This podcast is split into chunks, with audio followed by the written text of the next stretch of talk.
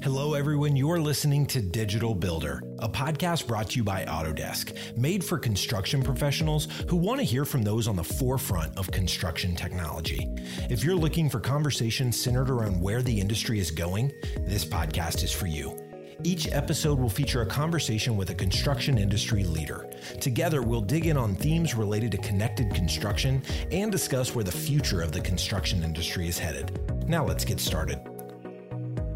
Hello, everybody, and welcome to episode 28 of Autodesk's Digital Builder podcast. I'm your host, Eric Thomas. This week, we're discussing how to manage uncertainty during challenging economic conditions within the construction industry. And I know there's a lot of stuff happening in the world, and over the last two years with the pandemic and a whole lot of other uncertainty we're managing, this is a really topical moment for our organizations to kind of step back and go, what have we learned in the last couple of years, and how can we improve our relationships with our customers to, in turn, improve and you know manage that uncertainty in a more intentional way. So, to help tell the story and share some of the lessons that they've learned working with their clients in the last few years, I'm joined by two leaders from CRB. We've got Greg Casper, the Director of Estimating, and Mark Hansen, the Senior Director of Construction Operations from the Midwest region. Gents, thanks so much for joining me on the show today. I am really excited to have you on and learn a bit more about what you've been working on in the last couple of years. Thanks, Eric. You know, Greg and I are, are pretty passionate about this topic in particular. We, we share a lot of ideas about it. I'll be up at two in the morning and I'll send him a, a escalation article or something and and then we'll we'll chat about it and how we we uh, do it. So happy to be on today. Yeah, really happy to be here, Eric. Thanks for having us. Yeah, I, I can tell I've got a couple of construction nerds here because I, I do the same thing as far as opining at strange hours about whatever particular construction tech is uh, you know capturing my attention of that day. So I think we've got a we got a good crowd here to, to kind of dig into the weeds and you know share some lessons learned. And as I mentioned ago, that uncertainty is is definitely been a challenge, not just within construction, but across the world as we've navigated so many unexpected and strange changed conditions. And when I first met both of you, you, you shared thoughts about the, the position that you serve as construction managers and how you impact the way we work within the construction industry. So, at a high level, I'd love it if you could both explain the role that a CM plays and share some of that perspective for the start of this conversation. And, Mark, could you kick that off for us? Yeah, I mean, as as construction managers, we're really focused on bringing risk risk management to the forefront of what we're trying to do for our clients. You look at a typical general contractor, they're doing a lot of self perform work. Eh, I mean, that takes a tremendous amount of effort just in itself, a lot of discipline. You're focused on a lot of downstream activities. I think construction management allows us to focus more upstream. It, it allows us to hire people who are experts at their field to do what they're going to do, bring teams together, and really focus on the team team dynamics more than it's it's not necessarily about making money. I mean, it is. We're we're trying to run a business here, but at the, at the end of the day, it's about the teaming, the repeat business with our customers, and, and managing managing risk because there's a lot of it in our industry. Yeah, I'd, I'd add on to that, Eric. That you know, partnered with our our design business, we're able to come to the table very very early in projects and bring that full breadth expertise to help you know see what what hurdles are out there and, and and plan and navigate around them now i mean there's been a lot of surprises over the last couple years don't get me wrong but i think that ability to engage with the thought leaders in our design business and then also on our owner's side early really helps us steer the projects towards success and I think that all does come back to relationships. And it's something that I've spoken about a lot on this show is in construction, relationships I think are, are more important than almost any other business that I can think of due to the, the nature of the work that we're doing and the impact that each team member actually does have. And I, I'm hearing more and more often of the value of starting those conversations earlier and bringing the right people in earlier because it allows you to have that impact that you're talking about. So that's encouraging to hear, and I, I appreciate the the perspective on on CMs in general. And We've talked about it a little bit as far as uncertain market conditions and what's changed in the last couple of years. I'm interested where where is your team specifically anticipating some of those biggest areas of risk in the coming year? So I'll start with that one, Eric. I mean, obviously the volatility of commodities over the last couple of years has been on everyone's mind. The the ripple effects of the pandemic across the supply chains we had a uncharacteristic weather event shutting down critical manufacturing in Texas last year. And now we're talking about the war in Ukraine rattling certain markets, maybe such as stainless steel via via nickel. These are spoken about often. But you combine that with maybe some times and locations in the last year or so where volume was down, trade contractors having to take on work, maybe cutting their margins a bit, taking on a bit more risk. We're worried about default on projects and and we have robust pre-qualification processes to help cover that. But again, I, I think that's fairly common knowledge right now. I, I go to a topic that was talked a lot about before the pandemic, but has been relatively quiet since then, and that's labor. Volume dropped off and labor was no longer an issue. But now, as projects come back and the volume of work that's out there starts to increase back up to where it was before, we're starting to see some issues with efficiency and just being able to staff projects. Yeah, I, that one resonates with me. I, I was at the CURT conference in Florida last year, and they they talked about the average workforce by 2030 is going to be 47 years of age. Our workforce is becoming far less mobile. People like working from home, and so we're going to be battling that, which is is certainly going to shrink our workforce al- already. Um, a lot of people are choosing technical related schools. They want to go get a programming degree versus a, a construction degree or, or, go work in the trades. And so that's certainly a trend. Globalization versus nationalism, right? I mean, what everyone's kind of bring you, you, see it with Intel. I'm in Arizona right now, and there's a million cranes up in the air. I think there's 20 or 100 billion dollars worth of work coming here, and that soaks up all the craft labor. On the life sciences side of it, new drugs are being developed at such rapid rates and new food technologies are being developed at such rapid rates that everyone's wanting to invest in that. And so we're going to grow at, at you know 20 30x a year in the construction industry but our labor force is not scheduled to do that. So how do you how do you shift your business to do that? And a lot of it points towards getting more productive whether it's you know prefabrication or some of the things that we're probably going to talk about later in the podcast. Yeah, you you both make such an interesting point, and even just coming back to the the managing uncertainty element, I think. In, in Greg, you mentioned weather for a moment, which obviously is not tied to the pandemic whatsoever. And I think that's an important thing to to note because the construction industry has managed to navigate uncertainty since the the inception of building things, and I think that's why we were so well dispositioned to really quickly adapt and navigate these changes and implement adjustments that are going to impact the way our businesses function for for, forever. And, and Mark, a lot of the stuff that you've just shared, I am so interested to see where it goes as far as the balance with remote work within the construction industry and, and improving the perception to bring new people in as our, our, our tradespeople and, and senior staff start to uh, get a little bit closer to the retirement age. I personally think that the, the remote work focus is an opportunity for our industry, but it really ties into how we, we implement it because especially as we're constrained with resourcing, if there's a technical job or a data focused job, and there's more and more of those every day as we adopt more technology, and that person doesn't have to be on site, but we can tap people who live in Iowa working on a project in Florida. Like there's a lot of cool stuff, and it's just a matter of figuring out how the heck we manage it. And we've kind of been flying by the seat of our pants for a long time, but I think we're getting closer to the mark. And I'm, for one, just excited to see how all of this stuff continues to unify. It's it's a lot of fun. Yeah, I will say we we're seeing a lot more interest from our clients right now. We're seeing a lot more interest at at different conferences we attend. So there's a lot more attention on lean methodology and and maybe 4 years ago if you ask a subcontractor if they have lean experience or they, they've done last planner, the answer was no. But now it's becoming, well, yes, not much, or or yes, I'm, I love it. I never want to go away from it. So I think that's encouraging on trends. Yeah. And that rapid technology adoption that we've experienced has, I think, accelerated our ability to have those conversations in a meaningful way. Like our feet were held to the fire for the last two years because we had to pivot, we had to digitize more quickly.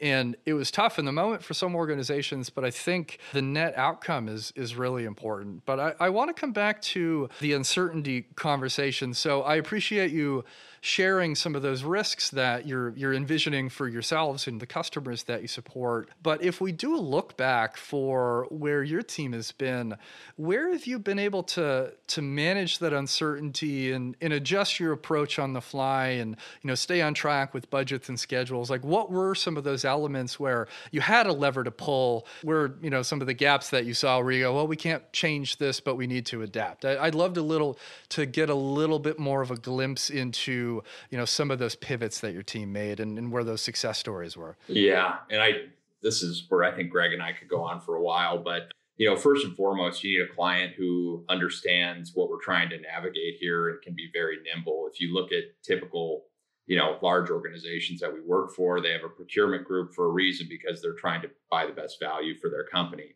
But that also comes with a lot of approvals and workflows that that hold up quick responses. So where we found a huge success is getting buy-in from our clients who understand the market right now. We bring that transparency to them and, and kind of bring a, a plan early on how we want to buy out in a fashion that is both transparent and, and value add to them. And so that's kind of the first aspect of it. But being able to buy early, right? Everyone's like, well, the commodities are going to come down, and that's that's not been the case at all. I think with you know lumber, we, we don't buy much lumber, but lumber has come down since pandemic peak. Haven't looked at it in the last month or two, but but I did see it coming down. So there was one one example of buying early we had, and it's it's a project that's ongoing right now. We had 10 miles of 24 to 40 inch, 48 inch HDPE piping. Typically, we would rely on our subcontractor to buy that, but we we knew the size early in design. The client was willing to sign off on the fact, hey, we're going to go buy this now and, and eliminate a lot of this risk because project team was giving me a presentation. I'm like, oh my gosh, that's a lot of pipe. We better we better get this on site before we commit to anything on paper. And the client was like, hey, let's go buy this.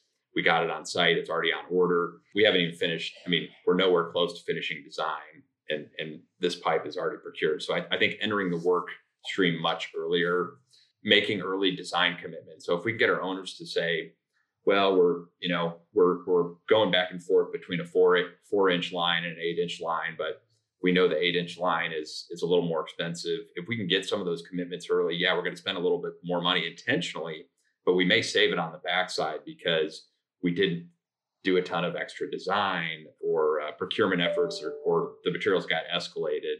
And uh, yeah, Greg, I'll let you comment on that if you have anything. Yeah, maybe another example, Eric. I can recall a key project for us out west early last year, and I was preparing the the estimate and design review meeting for the structural steel package. And this is a very tight project, but nothing on that, you know, from that estimate review was on the critical path. So it was a, you know, it was a traditional estimate review we were prepping for. Got an email from another colleague on the other side of the country early that morning notifying us of coil steel going on allocation and what that did to lead times for things such as roof decking immediately. Quickly looked at the schedule and that blew our schedule completely out of the water.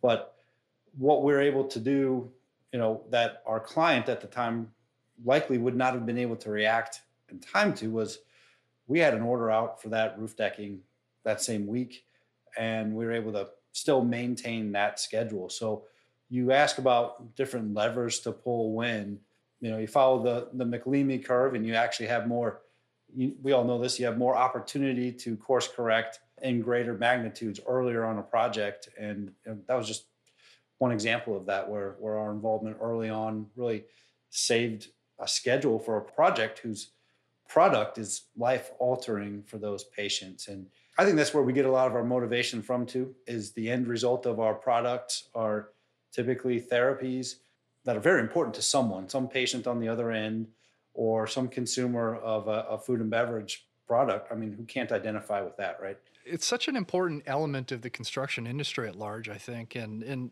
I love how passionate people are, especially tied to some of the things you've just shared, and even teams that aren't necessarily building life sciences or healthcare focused facilities there's there's such a great sentiment tied to like we built that. Like we were out there we've we've done that and it's it's a tangible thing that that impacts people's lives for so many years. And so i i love the the glimpse that you both have, have tried to share in trying to find some of those levers to to pull to to offer opportunities to course correct when surprises come in. And as i mentioned a minute ago I, I, think construction obviously has been well dispositioned to a degree to do this for a very long time.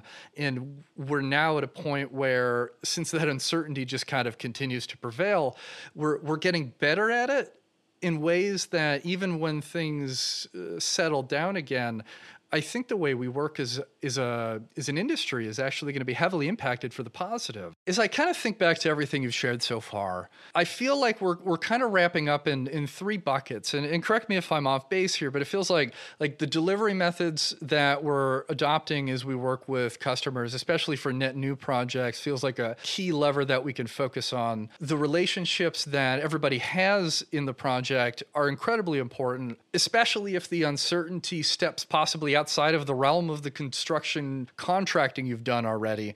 I think an understanding client goes a long way in being able to take a look at the world and not just, you know, put your nose to the grindstone and say, but you signed up on the dotted line, so here you go. And there's obviously going to be a degree of that anyway. We're all not just out here building for fun. And then the other element sounds like the that early focus on the the materials and the costs and especially as we have moved away from that moment, as you indicated a minute ago, Greg, of the costs will go down. It's like, well, they might not. Being able to find ways to identify those early and buying up what you can and, and kind of building from there. Does that seem like a good synopsis of those those levers that you're looking at right now? Yeah, I would say I would say that's right, Eric. And I I I would say there's probably like hundred a million other levers we could pull, right? But those are those are broad categories. And and uh, Greg and I did do an article just specifically on that that kind of went into more detail than we probably could go through in an hour. Happy to share that link with you after this. Yeah, for our listeners, we'll include that in the show notes if you want to take a look at. Uh, That'd be great. Yeah. At a little bit more of that detail. And so, with those three buckets in mind, I think let's let's take a, look at d- delivery methods here now. Can you talk about some of the challenges that you have experienced with some of the more traditional delivery methods that we're all familiar with, and adapting to those challenges as this uncertainty is is kind of just continued? We'll just we'll we'll leave it at that. yeah, I'd say. I mean, we know most of the audience knows that that traditional delivery methods, contracting models ultimately it's about risk and where you put them. And and unfortunately some of those models really force parties up and down the chain of commitments to protect their risk. And who wouldn't want to in this market? What we're finding success in is is optimizing the outcomes by developing the right team owner included around a shared risk reward model. Not everybody's wired this way so it does take some education ultimately changing the dynamics of that team interaction for you know protecting risk from protecting risk towards driving towards that shared goal. And uh, i think we'll hit on this a bit further but we call that delivery model here at crb our, our one solution model. I was at again the same CURT conference i mentioned earlier uh, last year in florida. Cii was was partnering with CURT for that specific conference and they they just released a report. So they've they've come up with a way to analyze any given project based on cost metrics, schedule metrics, quality metrics, safety metrics, and they put values on those about how how the projects ended up. And then they they looked at I think 100 100 plus projects, large capital projects in different business sectors across design, bid, build, design, build, IPD, and it's a it's it's a model that they plan to use moving forward. Any project can be measured against this. And by and large, all the data is very clear that the traditional method is the worst way, design, bid, build. And the best method by far was IPD in, in almost every every metric you could you could qualify. So I think I think it by educating folks on on that and and getting them to try something new, maybe we could get more productive. Maybe we could solve these problems that we're we're facing and we've talked about so far. I want to take a look at that research that you're sharing because it sounds it's putting data against something that we've all talked about, I think, for a long time, but didn't have necessarily the, the proof point to bring people along into that conversation that were, were reluctant to do so. And Greg, as you were kind of talking about like the risk sharing in construction as we know it's there, there's a litigious element on occasion and people definitely need to protect themselves if is an organization. And that's fair. That makes sense. Like we're all you know we're all doing work. We're all businesses. I think things like ipd and more flexible me- uh, methods like uh, you're alluding to start to share that risk in a little bit more of a honest way and in a fair one in a way that does let you start being more productive because that incentive pivot from I I need to protect my data, I need to protect my things to make sure that I'm okay. Now shifts and in your you're talking as a as a we as a one single entity. And so when one person wins everybody wins. And i love to hear that everything that came out of CURT. So i'm going to be chasing you for that article or any information you could share afterwards because to help lead people into that conversation and empower them to feel comfortable taking that on, I think will have a big impact for, for our, our industry at large. And for those out there who are interested in contracting specifically, you should listen back to an episode we did with Carolyn Cromines, who talked about contracts and understanding risk and understanding what you're signing up for. I think all of these things do play a part in, in kind of moving the industry forward in a really meaningful way. And I, I think the last two years have just kind of accelerated that a little bit. Mark, I know we were we were talking about IPD here, and not everybody on the on the on the line might actually know what we're talking about in any detail. Could you go a little bit deeper and just give a little bit more context on on what integrated project delivery and some of the adjacent models really really bring to the table versus some of the more traditional ones? Yeah, so integrated project delivery is really about bringing all of the people in, involved in the value stream on a project together as early as possible on a project with the idea that they're going to share in some sort of risk and reward. It's it's a shared set of ideals. I think more than anything, it's about teaming, sharing information. In many of our cases, we bring in trade partners very early. We have them sitting with our owners, potentially our end users of our facility, our design and construction folks, and we're all talking about the design. Are there better ways to do this? Hey, this is this is a cheaper electrical component. Maybe you should choose this. And just having really open collaborative discussions on every topic. And then a, and then a shared ideals about hey we're this is our target cost having that open transparency. A lot of owners are scared to share their total project cost with their subcontractors. I don't i don't know why but it, that happens a lot. It's like all right if we just everyone opens their book and we say hey we're this is a very risky business and, and we we take that step together then then ideally you're going to and now statistically you're going to end up in a much better place on cost and schedule quality and safety. So at, at CRB, we've taken that one step further. So we, uh, Greg mentioned it, one solution. I'm going to plug this a little bit, but it's really everything IPD about integrated projects. But we've set up, there's 24 different metrics that we kind of judge ourselves against. And there are certainly shades of, of what we call one solution, which is how do we get more integrated? How do we have better team health? How do we work in ways that are more transparent and collaborative with the idea that we're going to have better performance and we keep talking about nirvana right? So ipd is on the left hand side of the screen. Nirvana is the right. We're probably never going to reach nirvana but we can try and then we can we can grade ourselves against those 24 criteria. And i i think what you're talking about as far as the risk sharing goes like with owners being reluctant to to kind of open the door a little bit when you formalize and, and really do adopt the the different models and methods and have those honest conversations at the beginning, I think it makes it a little more obvious that okay, I feel like I'm potentially putting myself risk as you know the owner by sharing these, but also everybody else has a t- seat at the table and is doing the same thing, and so it's it's a common goal and not a a one sided sharing thing that you know changes that conversation. And I, I think we're getting closer there. So it sounds like your team is taking IPD and and just amplifying the uh, the goodness there. And especially as you continue to bring on partners for you know repeat projects that process probably gets easier to accelerate every single time because people know what to expect then because it was successful the last time. Yeah and i'd say we can't we can't do that in a vacuum though. We can't say hey we're going to operate in this fashion if we don't have a buy-in from our, our trade partners or our own owner. Because the owner may come back and say hey this is design bid build. You got to do it this way. And we're going to say okay. Yep well, we're not going to get these benefits, but let's go.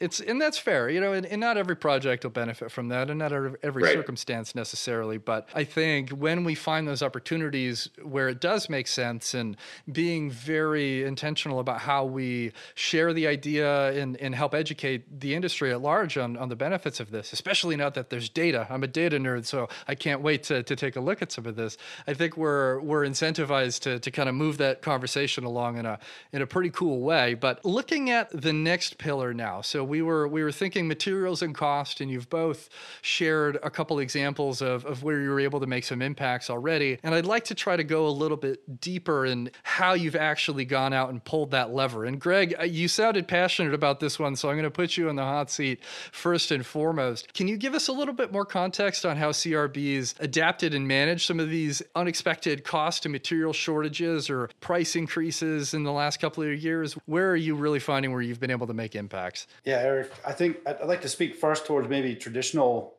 delivery models that we still engage in. We do our best to be as explicit as possible about the validity of pricing and the risks that we foresee, going as far as suggesting owners contingency to cover potential escalation, attempting to negotiate fair contracts or rules of engagement around anchors back to published indices for for change in the future as a way to maybe tamp down on some contingency needs early on in projects but i don't think that gets us all the way there toward you know approaching that nirvana state that that mark mentioned. I i do think that where we are on our lean journey one of the tools in particular target value delivery is key to this concept right?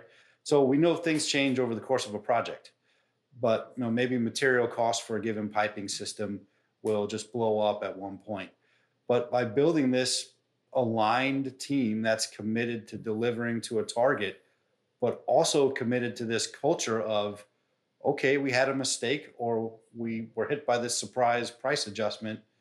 We're still committed to find a way to offset that cost.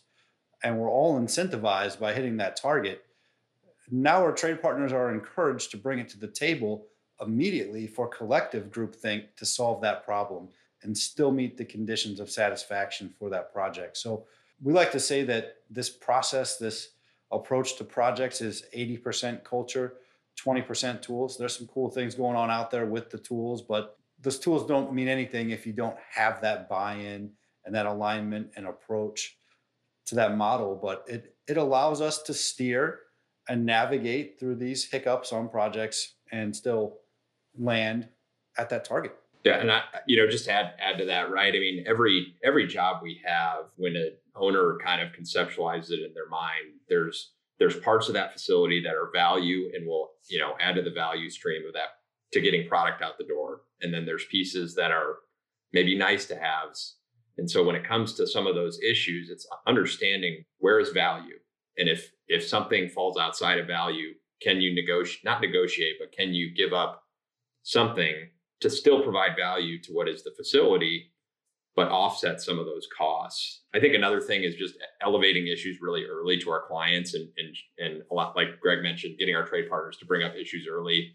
If we can, we'd love to get our, you know, our estimators involved before an owner goes to the board of directors with a cost. What we what we typically see is like an engineering director built a facility the same exact type three years ago and they're like, I can build this for this amount of money, and they've just they've you know it might be double the cost today with with the market. So I think managing information as a team and then and then being able to manage target value delivery is great. Yeah, it's it's all an expectation setting and, and the culture building thing is, is so key. I feel like you've been listening to earlier episodes of the show because I we, we talk about that a lot. It, you have to bring everybody along in the conversation and and I don't mean that in uh, your company's a democratic, everybody gets to vote on every decision you make, but it's it's more of a an awareness and an informed conversation where you're you're letting people know what the expectations are and that they have that safe space to to bring problems to the table and and really meaningfully have that conversation. I've seen personally in the past when I was still working for GCs where there was situations where somebody's going, everything's fine. Yeah, no, we're on track. Everything's fine.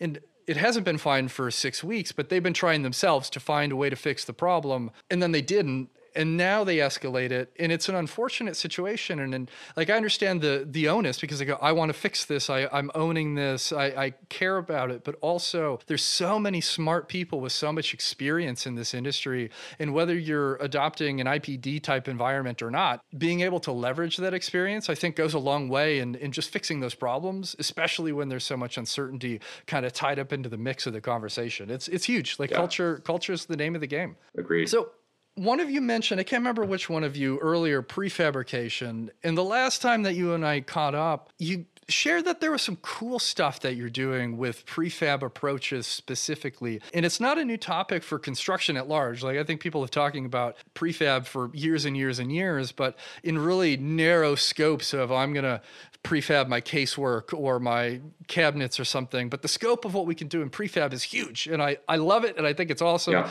There's an episode earlier in the uh, in the series actually that you should listen to if you are a, a prefab geek as I am, because there's a lot of really cool stuff shared. But I want to hear what CRB is doing. Like, give me the give me the the deep dive on what you've started to bring to the table for your customers. It sounds like it's really cool. Yeah. So obviously, you know, when you look at a plant, there's lots of there's lots of opportunities to go do prefabrication and we actually have one project that's that's in our region right now that we're we're targeting 75% prefabrication. 75% we'll see if we can hit that. That's a that is that's a pretty lofty that's awesome. Goal, sorry to interrupt you but like that's that's excellent. Yeah and so i i think you know it's not there are certain situations right? If you have a stick built facility on the side of a hill probably not doing much prefab but if we have a flat lot there's certainly a lot of opportunities. So you know, on the mechanical side of it, we have a lot of partners that we're working with to bring in early to get to get skidded utility systems, especially central utilities. On the pharma side, which is I think is something I'm I'm really excited about this. It's it's our new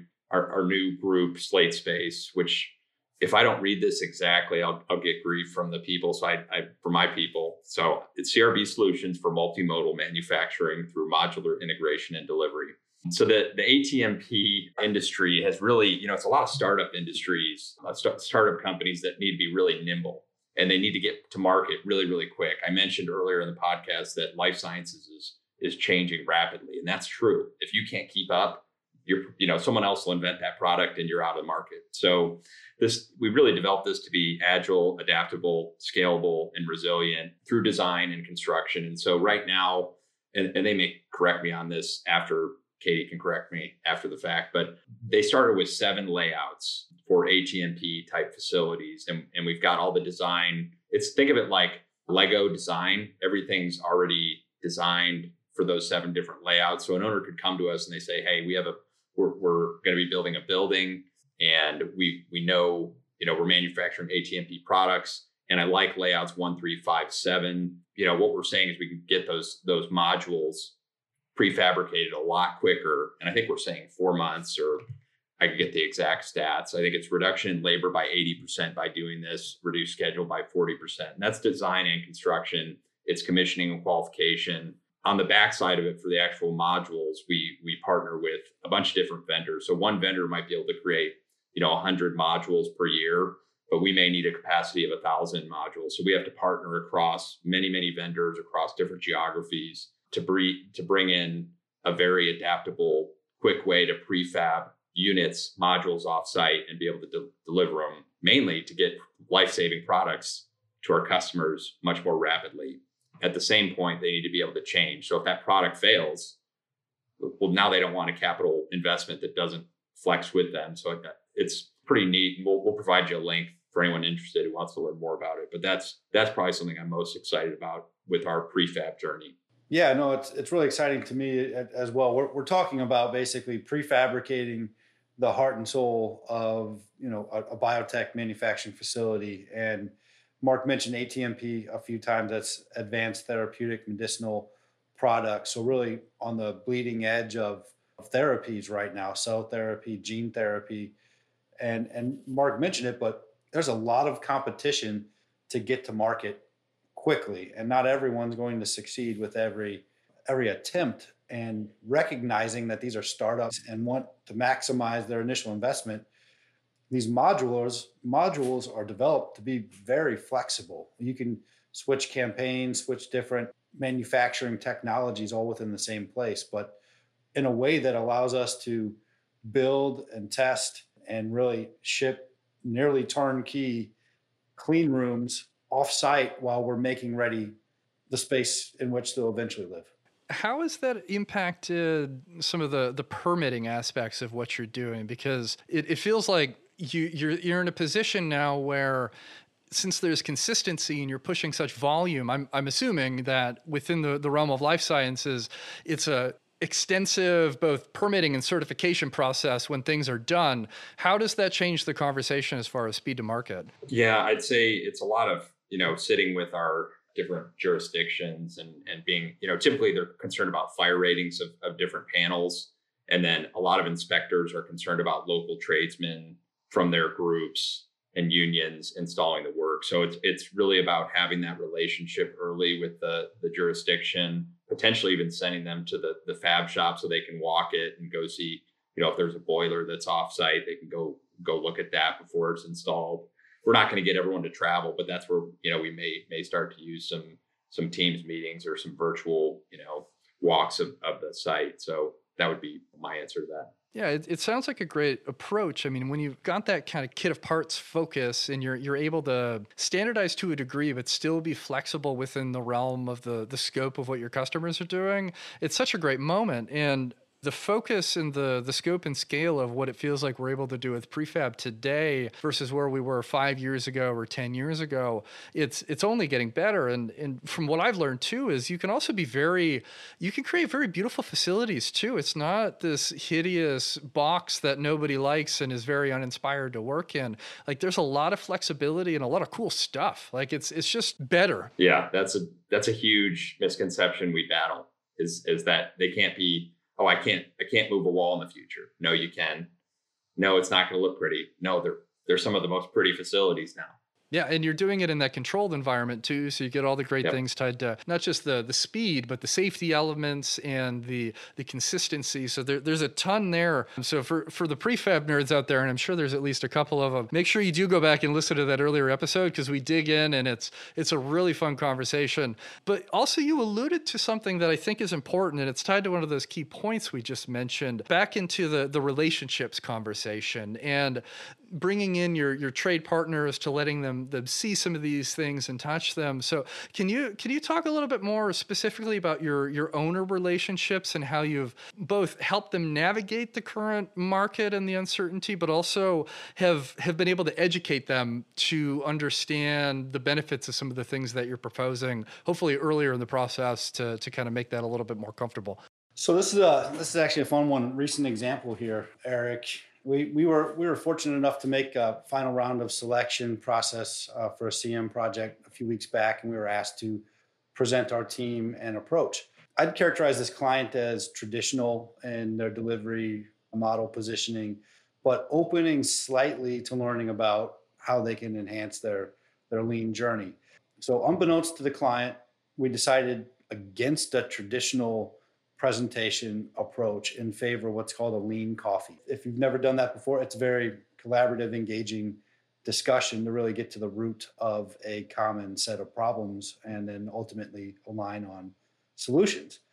So we had a client project team likely thinking they'll spend the next two hours in a very passive manner as we stand up and, and present our typical slides they've probably seen you know 10 times before.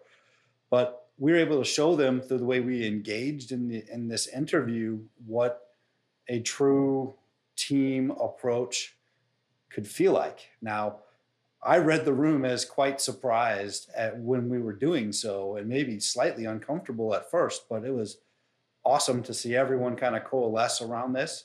And ultimately, that was a contributing factor to our award of that project. So, you know, it's a, it's one thing to talk about it, but it's another to find ways to help your clients experience this new way of doing business. Yeah, I'd say I mean the collaborative aspects Greg mentioned and team health, right? Through if you look at the stress of a life cycle of a project, it starts really jolly and then it gets more stressful, stressful, stressful, and maybe just ends on a high stress level. So I think being able to manage the the team health to your owner back, you know, they may be putting undue pressure on your team that's causing poor performance. And so their driver, whoever their PM or, or list of consultants may be maybe causing the wrong behaviors on your project. So we're we're implementing a lot of team health surveys to try and mitigate that and educate and create awareness of how health is so important of a team.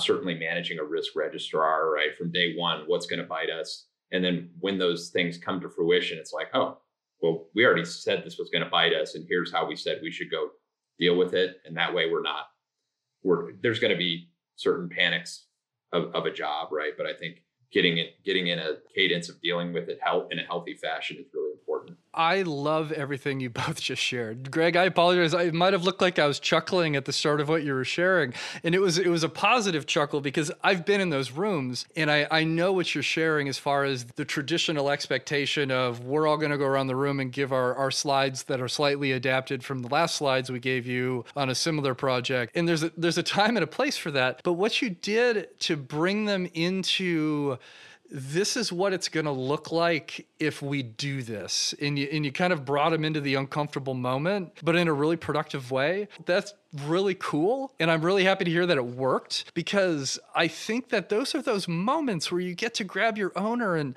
you shake them a little and you go hey like i know you've done it like this but we've worked together before or i can show you 10 other clients that i've worked with that also think this is awesome. Let me show you. So as a former AC proposal manager for many years. I, I you you give them the bullet points. They go, okay, you asked for this thing, thing, thing. We can do all that. That's cool. That's great and then that's the but wait there's more. And you jump in and you you put the, the the more on a pedestal. And if you get to do that in an innovative way like it sounds like you did that's when the lights come on and that's when you start to change those processes and and bring people into the conversation. So sorry for being so excited right now but like it's rare that i get to look back at my proposal hat and go yes like yes that's what we want to do because uh, i i lived that grueling life for a long time as well. And sometimes you're not empowered to to do it that way. So that's great. So to turn that in into the the other direction. So we, we kind of talked about the owners relationships which i think have a different focus sometimes than the way you work with your specialty contractors your trade uh, partners and the gcs and everybody that you're you're working with. Can you tell me a little bit more about how you've managed those relationships both the model that you've put together and then also just some of the uncertainty there? I, would love to hear some of the the wins you've had in, in bringing them along for these more progressive conversations and approaches that your your team adopts? So I think the first thing is you, you know you want to be setting any company you sign up for a job, you want to make sure they're going to be successful. And so we we've obviously we, we go through pre-qualifications and we, we look at a lot of details of their company to make sure they can take on the size of the job, their safeties and conformance with what we're wanting to do. But we do something called the trade partner assessment. So we've created quite a detailed analysis of each trade partner, and sometimes that's conducted you know, via solicitation or interviews. And we'll go through how, how do they have they worked on a design of this size or have they how many designers do they have on staff? Do they have VDC capabilities? What does your quality program look like? If you have a shop, what are your shop controls like? And, and just being able to understand everything about their project to make sure that we're aligned before we write you a contract. Because everyone's going to say, You want a $20 million project? Yes. Yeah, that sounds great. I'm going to sign up for that. And then you get into it and they maybe didn't have the skill. It doesn't mean they're a bad subcontractor. It means maybe we didn't align correctly before we went went to to work with them.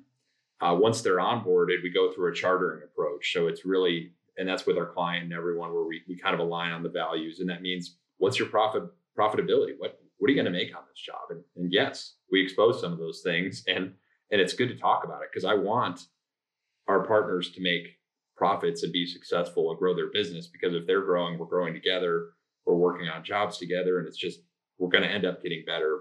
And then on the backside of it, we have an we're starting to ramp up a, a subcontractor account management program. We've always had client account management programs where we're focusing on tailoring our business to our owners, but we're doing that for our subcontractors now and trade partners. So we're really going to start diving in. How do we how do we get better? Because gosh, no, I we have a lot to improve on as well. It, but also, hey, here's some feedback. How do we, you know, lean a lean journey is all about continuous improvement. And you did ask for one example, so I I, I had a um, drilled drilled shaft sub uh, trade partner that we brought on to a project very very early. The owner was skeptical about it at first, but we had worked with this trade partner all over the country, and our confidence was through the roof. And so we did we did some analysis just to show them why we thought they were, you know, we did trade partner account assessment and and why they were the winner, why they thought we should be our partner, brought them on, and our design for drilled shafts, the cost was roughly $3 million for that package. And they were able to come up with an alternate design that met the same design criteria that, that put it at like 1.5, literally cut half the cost. And so just bringing that, that knowledge about drilled shafts, which is pretty, you know, it's a hard thing to master. If you bring the expert, they can bring some really good answers. And that's like one of my favorite examples I love to bring up. I, I like that. And it sounds like you're, you're hitting the ground very, very focused. And I think we've all seen this at some point in, in, our careers in the construction industry of just pushing that risk down in, in a very aggressive way too where it's not let's grow together and build our relationship and then in turn work on the next project building on that it's a here i'm going to yell at you for lack of a better phrase as far as get that done that's what you said you were going to do. And and there's due diligence on everybody's part i think both in in the the cm and the gcs understanding and evaluating the the subcontractors and not in a in a, in a crappy way but in a very honest are you the right fit for how our business does business?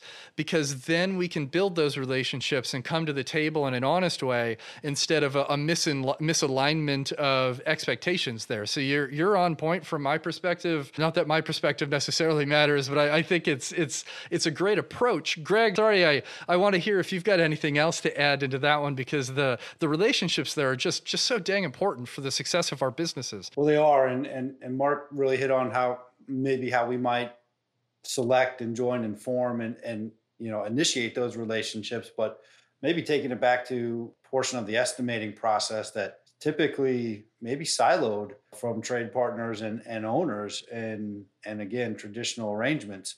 A risk a, a, true risk analysis on an estimate a monte carlo risk analysis session. Uh, i really enjoy that process myself facilitating those.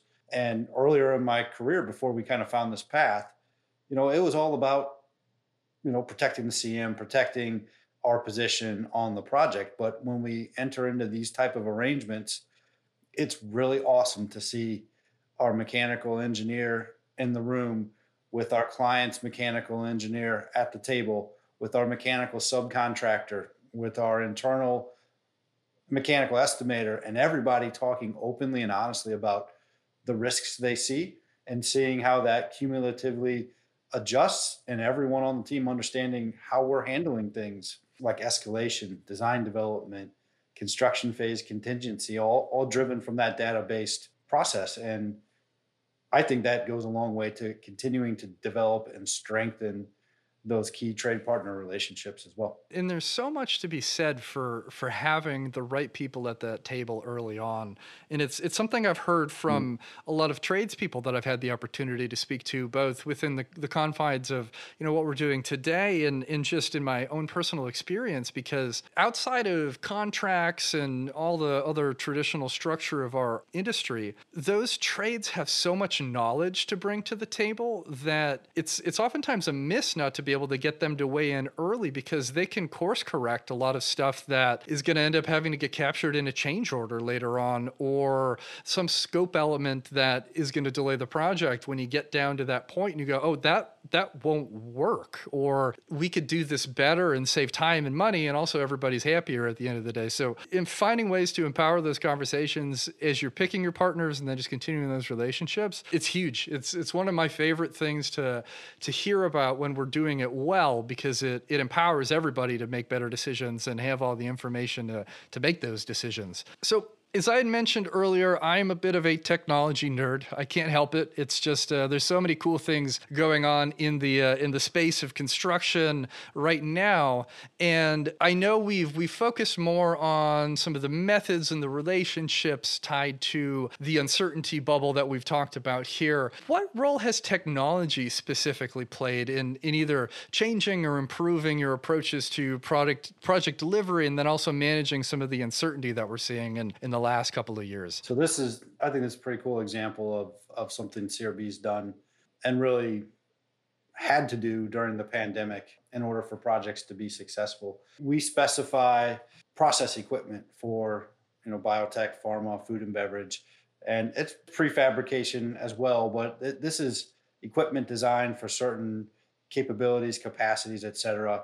And it's often overseas, maybe Europe, maybe in different parts of the US. But one of our steps is to, to go through a factory acceptance test.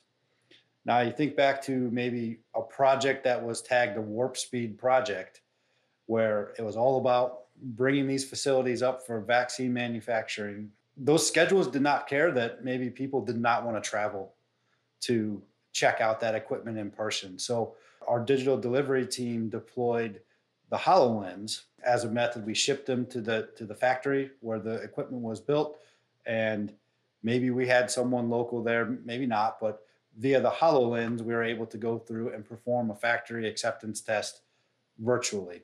Now we've started to build on that success through virtual punch list walks. We're playing with overlaying the current design model and visualizing it through that AR HoloLens in the field to allow us to better adjust and, and tailor our design, maybe without having to step foot in a facility because we couldn't.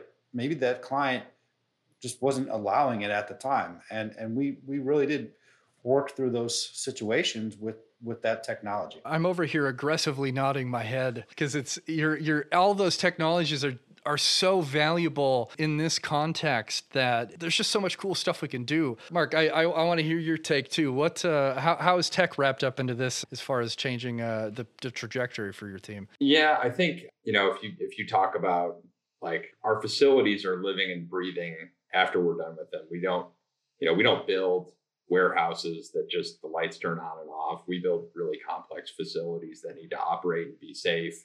So for us, you know, eliminating uncertainty is getting our, our maintenance engineers in the model early and looking at valve placement and ergonomics and and safety by design. So one thing we're looking really heavily at is how how safe is this going to be to actually operate, right? Does a maintenance worker have to work you know, so you have to get up on a ladder to do something, or are we building in a platform? Or can we eliminate a platform and bring that work to the ground? And so I think that is eliminating some uncertainty to our, our owners and our end users and, and the maintenance folks. And I think VDC, you know, everyone says, well, we've been doing VDC for 20 years. I think today VDC is way different than it was 20 years ago. Where there's more automation built in. There's there's a lot of you know model libraries and things that we can automate and, and then clash detection. We're getting better at how quickly we can get all the spaghetti in the ceiling organized. And so that's that's pretty exciting to see how we're developing on that front. Yeah, there's there's so much room to to grow here, and the theme that I always try to come back to within this scope is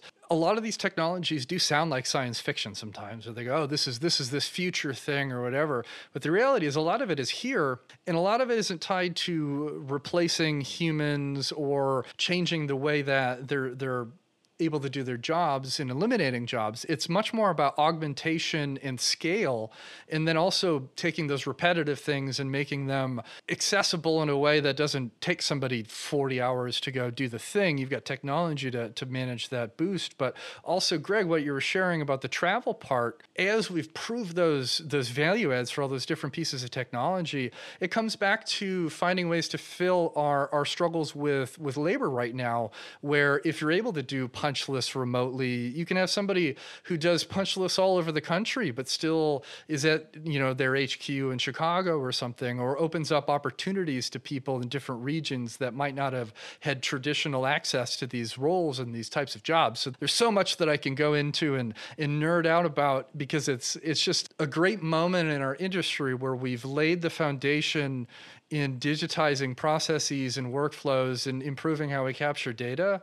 And then now layering on all of these other really cool things that felt like they were science fiction and now really feel like tangible things that are being used every day on projects. Like it's it's here. Like we're we're doing it and we're just getting better. It's it's really cool.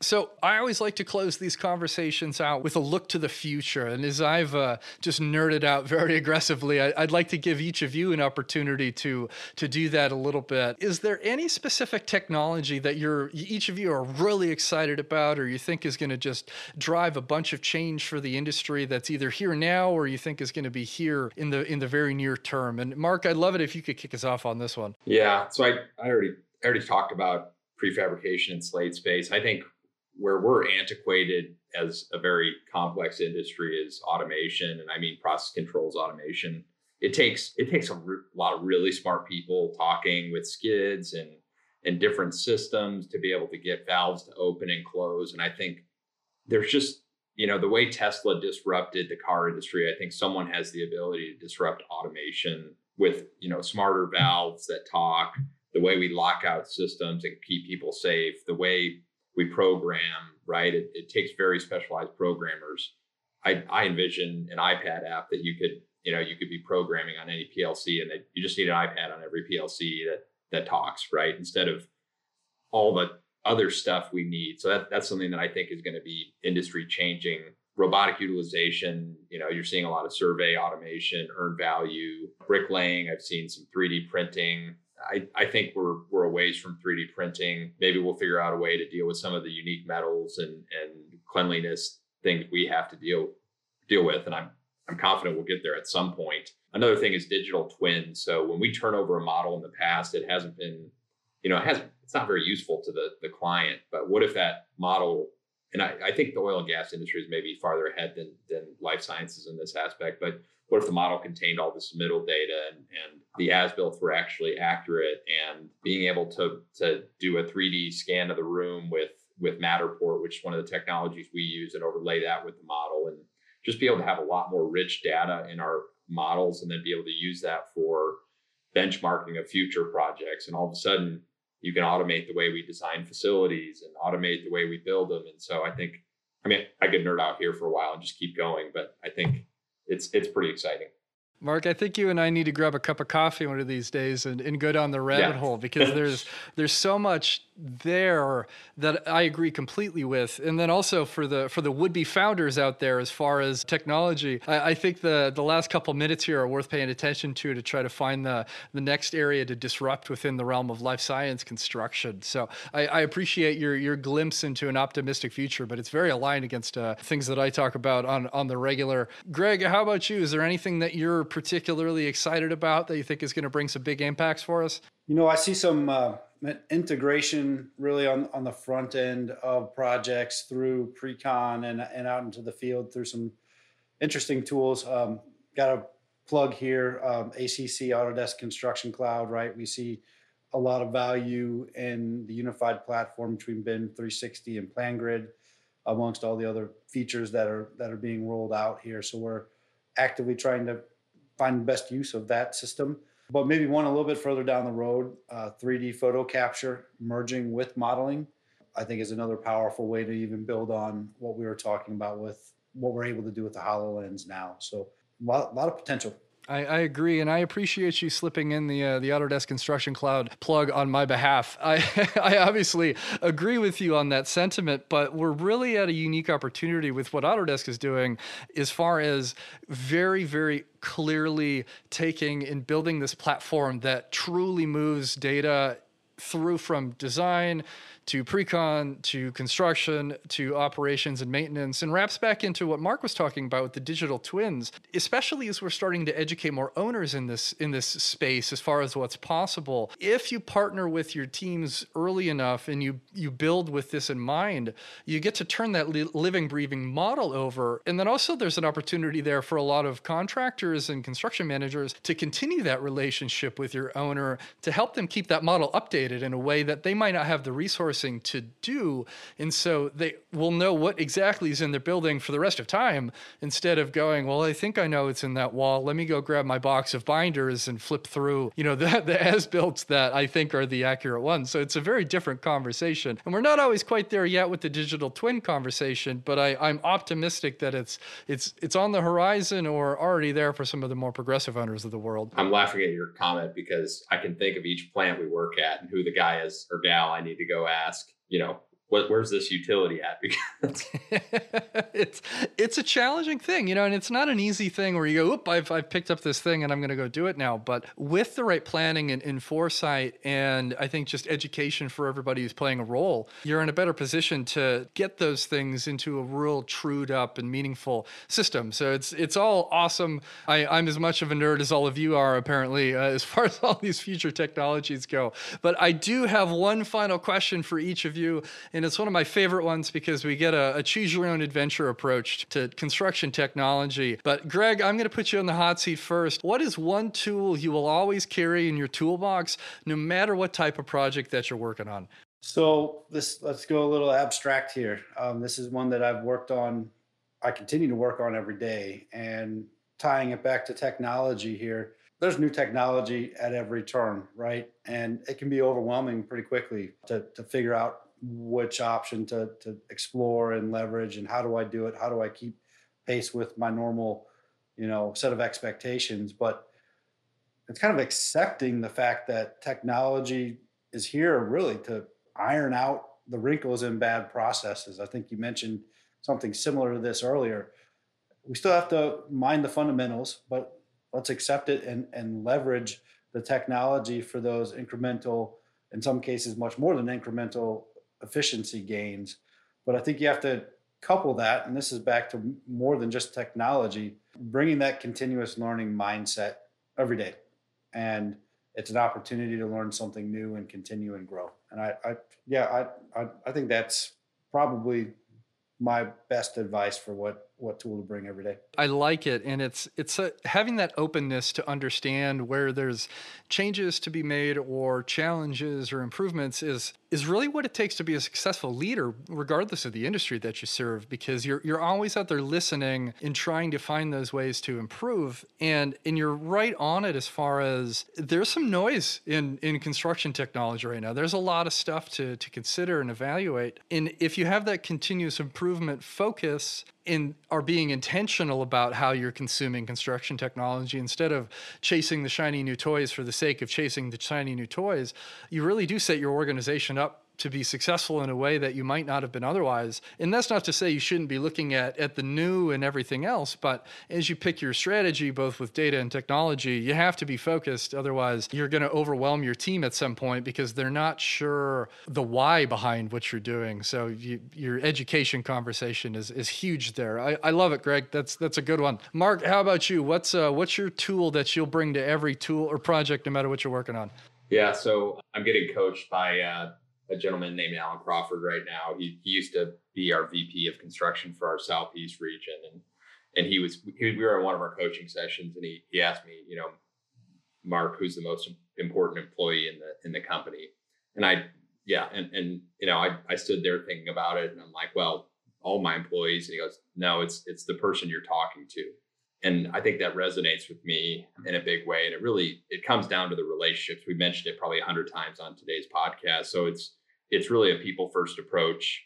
We've talked about 80% culture, 20% tools. I want CRB to be a great place to work, but I also want it to be a, a great company to work with on the owners and the trade partners side. If we could bring that to all of our projects, I think we're we're going to have more fun at work. We're gonna we're gonna deliver better quality projects that are that are you know more within schedule and cost. And so I think it's all about the people. Yeah, there, there's a huge amount of value in having that emotional intelligence to step back and go, I'm focused on the conversation I'm having right now to truly deeply understand what's being shared with me, and then using the knowledge you have to, to either bring them to the table to the right people or connect those dots. So that's that's a great answer. I, I I don't know how I would have answered it myself if I had been posed that question either, but the framing feels like the right one and does come back to the the bigger culture conversation that we're having today and just at large as we continue to improve our industry as a whole. So that's uh, also an excellent one. I, I like the take that you've both have uh, have kind of brought there, and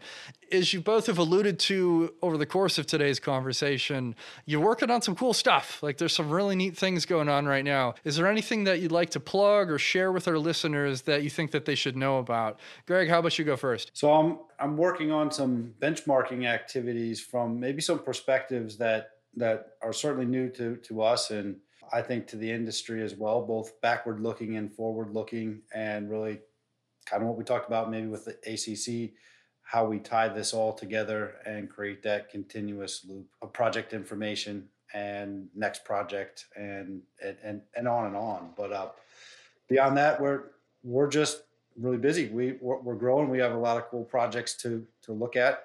A lot of exciting work here at CRB.